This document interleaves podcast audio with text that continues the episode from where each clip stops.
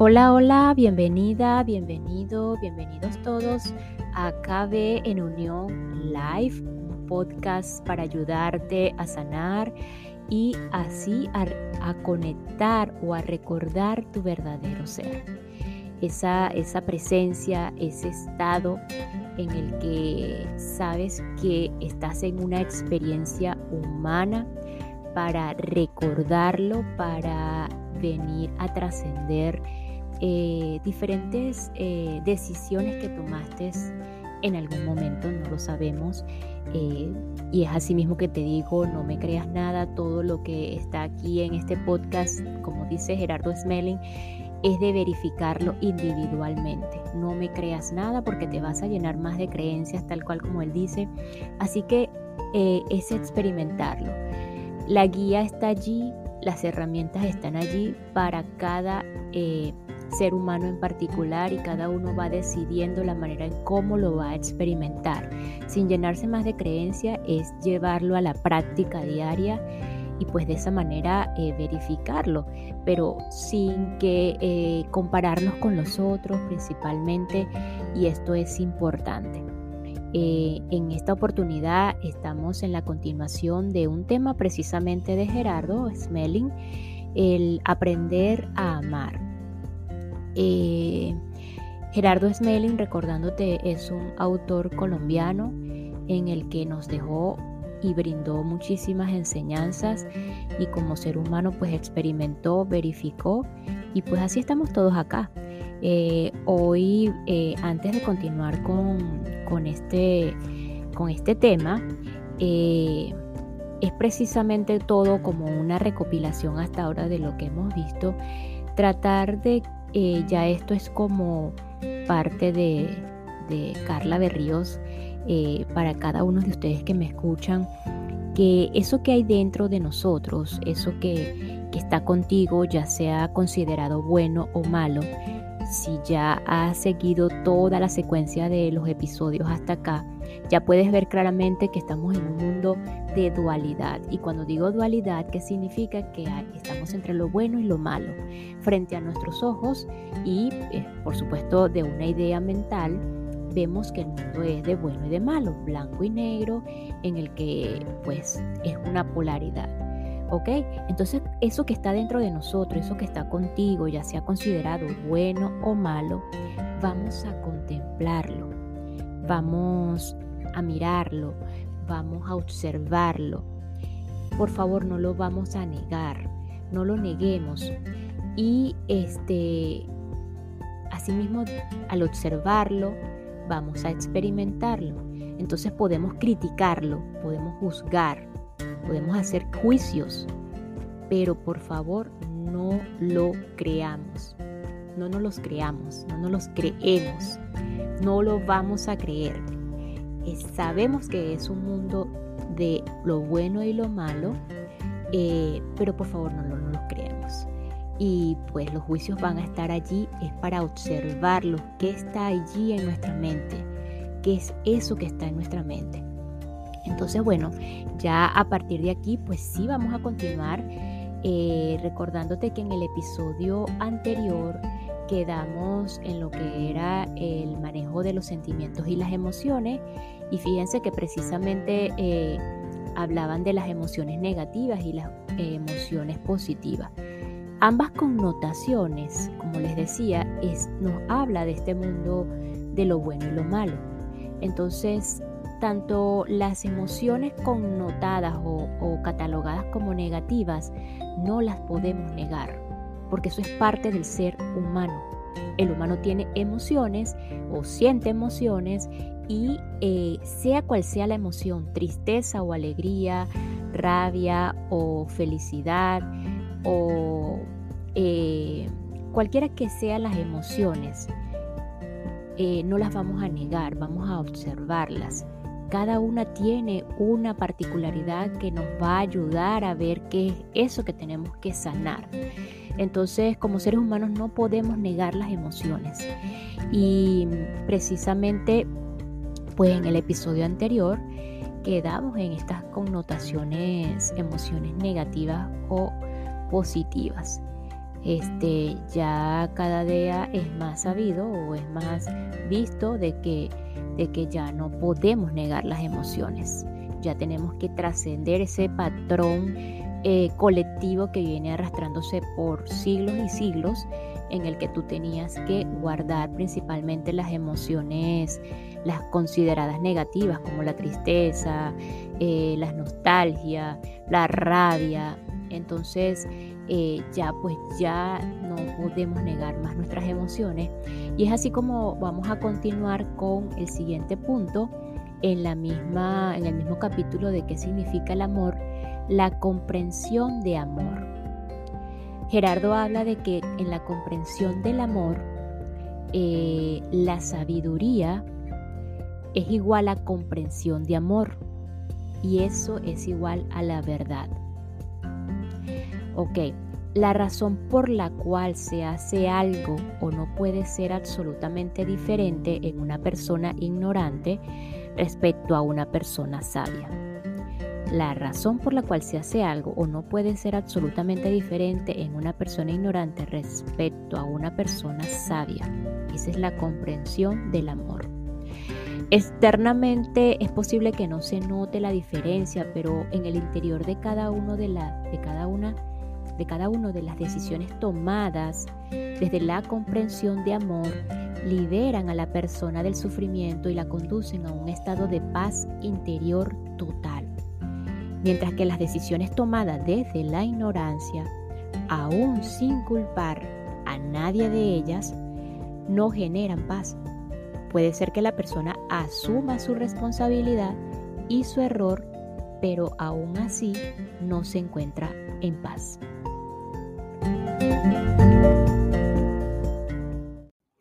Y esta pequeña pausa es para enviar un saludo y agradecimiento infinito a todas las personas que me escuchan y se encuentran en España, específicamente en Navarro o Navarre, discúlpenme, no sé si se pronuncia de esta manera, Aragón, Extremadura, Galicia y en Galicia específicamente desde La Coruña. Muchísimas gracias España por su apoyo, por escucharme, por su receptividad. Ok, em, el que está pleno de amor no tendrá jamás la necesidad de hacer nada en contra del derecho de otro. Por lo tanto, por sabiduría es imposible que alguien robe. Es como el ejemplo de Robin Hood. Tenía una justificación en su mente, pero sus acciones no dejaban de ser absolutamente ignorantes, porque violaban la ley de la correspondencia. La verdad no puede enseñarse. Absolutamente todo lo que aprendemos necesita ser verificado a través de la propia experiencia para convertirlo en comprensión o bien para modificarlo si no corresponde a la verdad. El maestro sabe que la verdad no puede enseñarse, solo puede descubrir, solo se puede descubrir y vivir. Un maestro nos dará información para que nosotros mismos descubramos la verdad, herramientas para que logremos la comprensión. Así pues, para alcanzar la comprensión de amor, primero aprendemos y después practicamos lo aprendido. El aprendizaje está relacionado con la recepción de conocimientos y con la atención a todo cuanto sucede alrededor. La práctica, por su parte, se relaciona con la aplicación del conocimiento. Es un entrenamiento y comprender consiste en verificar el conocimiento mediante la práctica, a través de resultados internos y externos. Por lo tanto, el aprendizaje es un paso hacia la comprensión. El amor es la verificación de la comprensión. El amor es la verificación de la comprensión. Es inevitable llenarnos de creencias. Lo importante es que al menos sean flexibles. Eso nos permitirá, tras la verificación, desecharlas si son, falsas y afianzarlas si son verdad. En otras palabras, para pasar de la inocencia a la sabiduría, es inevitable atravesar la ignorancia. esa contaminación mental. Los ejercicios de limpieza de la ignorancia y desarrollo de la verdadera capacidad de amar se producen cuando conscientemente decidimos cambiar nuestras actitudes y comportamientos aprendidos por otros de amor. Y estos últimos se reconocen por los resultados que obtenemos en la vida.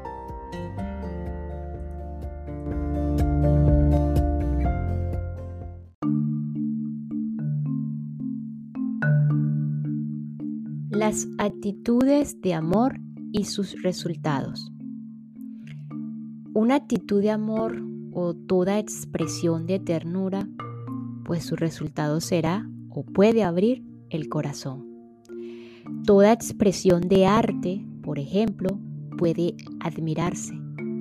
Todo lo comprendido puede producir paz. Todo lo que es libre puede llegar a uno mismo. Todo lo aceptado puede generar felicidad. Toda valoración puede traer satisfacción. Todo lo amado puede estar siempre con uno mismo.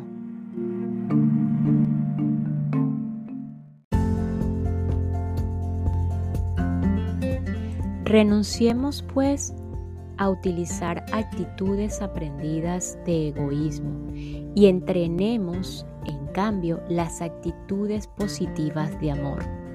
Es este un trabajo constante en el que nos esforzamos por expresar amor por encima de todo. Pero, ¿cuál es la manera de limpiar esa contaminación mental? Con las siete herramientas de amor. Usándolas empieza a desaparecer la ignorancia. Y es así como acá eh, Gerardo habla de las siete herramientas de amor en explicadas y que debemos renunciar.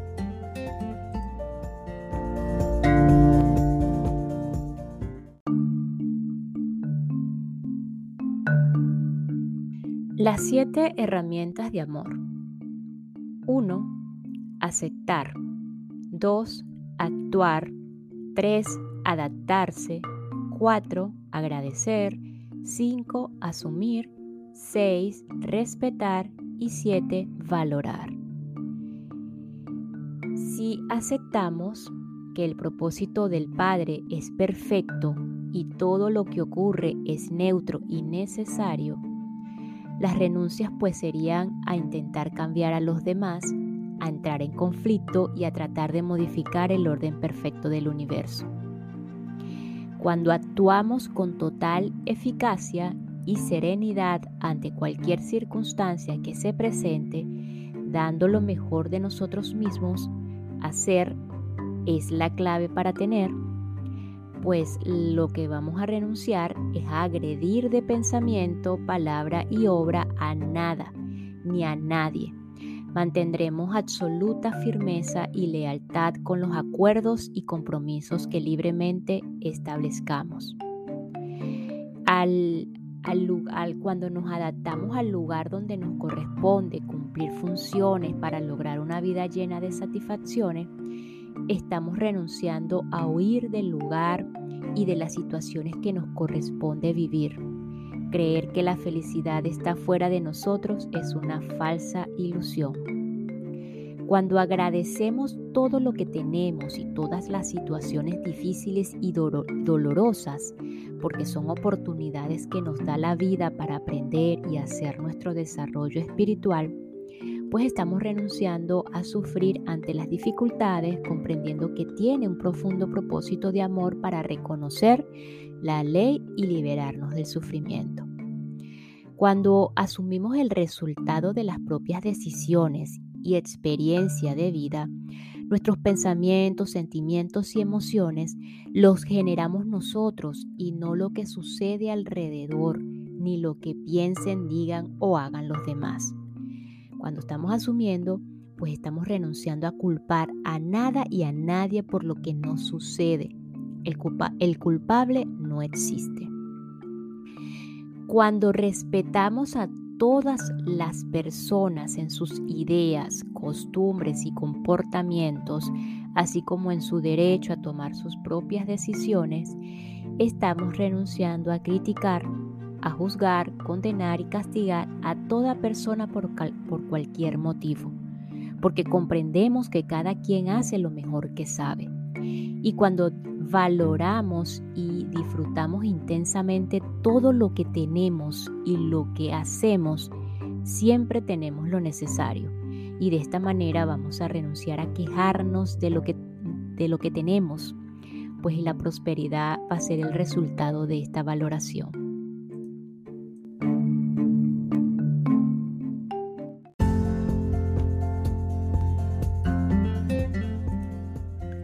El trabajo constante con las siete herramientas de amor nos proporciona el entrenamiento para poder vivir en una civilización superior. Por otro lado, restar amor en la propia vida es un procedimiento inconsciente al cual estamos habituados como resultado de una educación, entre comillas, sustentada en la imposición, la falta de apoyo, la incomprensión ante el error, entre comillas, y la mala comunicación. En el tema Aprender a tener paz, que es otro tema que tiene Gerardo, allí habla de los ejemplos de comunicación agresiva y comunicación amorosa. Bueno, ya luego veremos cómo hacemos con este tema. Si entramos en discusiones frecuentes y en diferentes formas de agresión, defendiendo aquello en lo que creemos y no la verdad, lo único que conseguiremos será deteriorar nuestras relaciones y restar constantemente amor a la vida.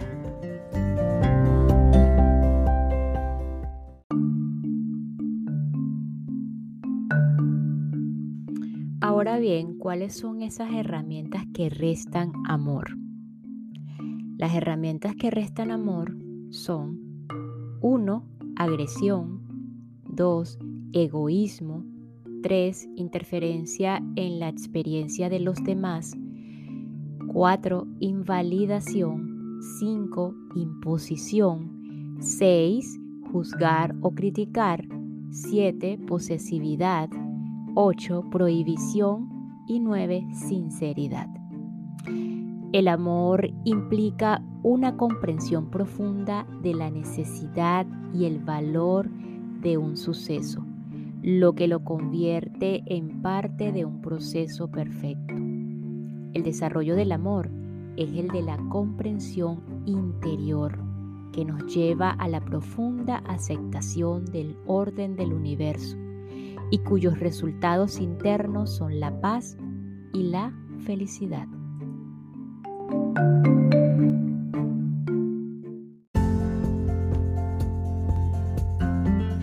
Y nos despedimos de este episodio con la siguiente frase.